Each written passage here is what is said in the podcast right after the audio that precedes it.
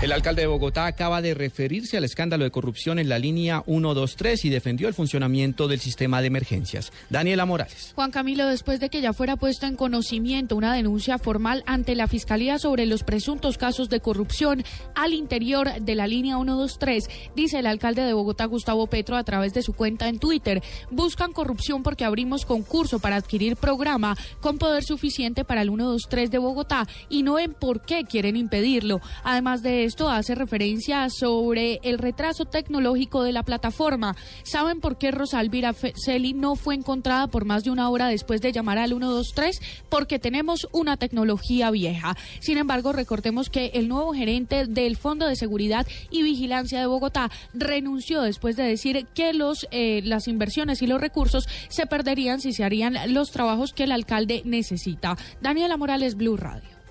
Más noticias en Blue Radio. Monseñor Luis Augusto Castro, presidente de la Conferencia Episcopal, señaló que a las otras modalidades de trata de personas en el país se suma la de comercializar embriones. Además, indicó que se trata de un mercado ilícito que está solapado y protegido, que congela 1.000 embriones para utilizar solamente uno.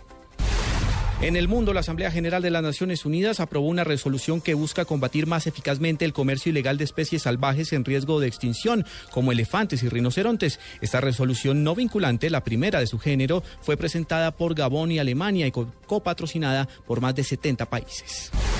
Y en deportes, el ciclista colombiano Nairo Quintana afirmó a través de un comunicado publicado por el equipo Movistar que aún no ha decidido si estará presente en la Vuelta a España, que inicia a mediados del mes de agosto. Según el ciclista boyacense, la decisión final se tomará en los próximos días.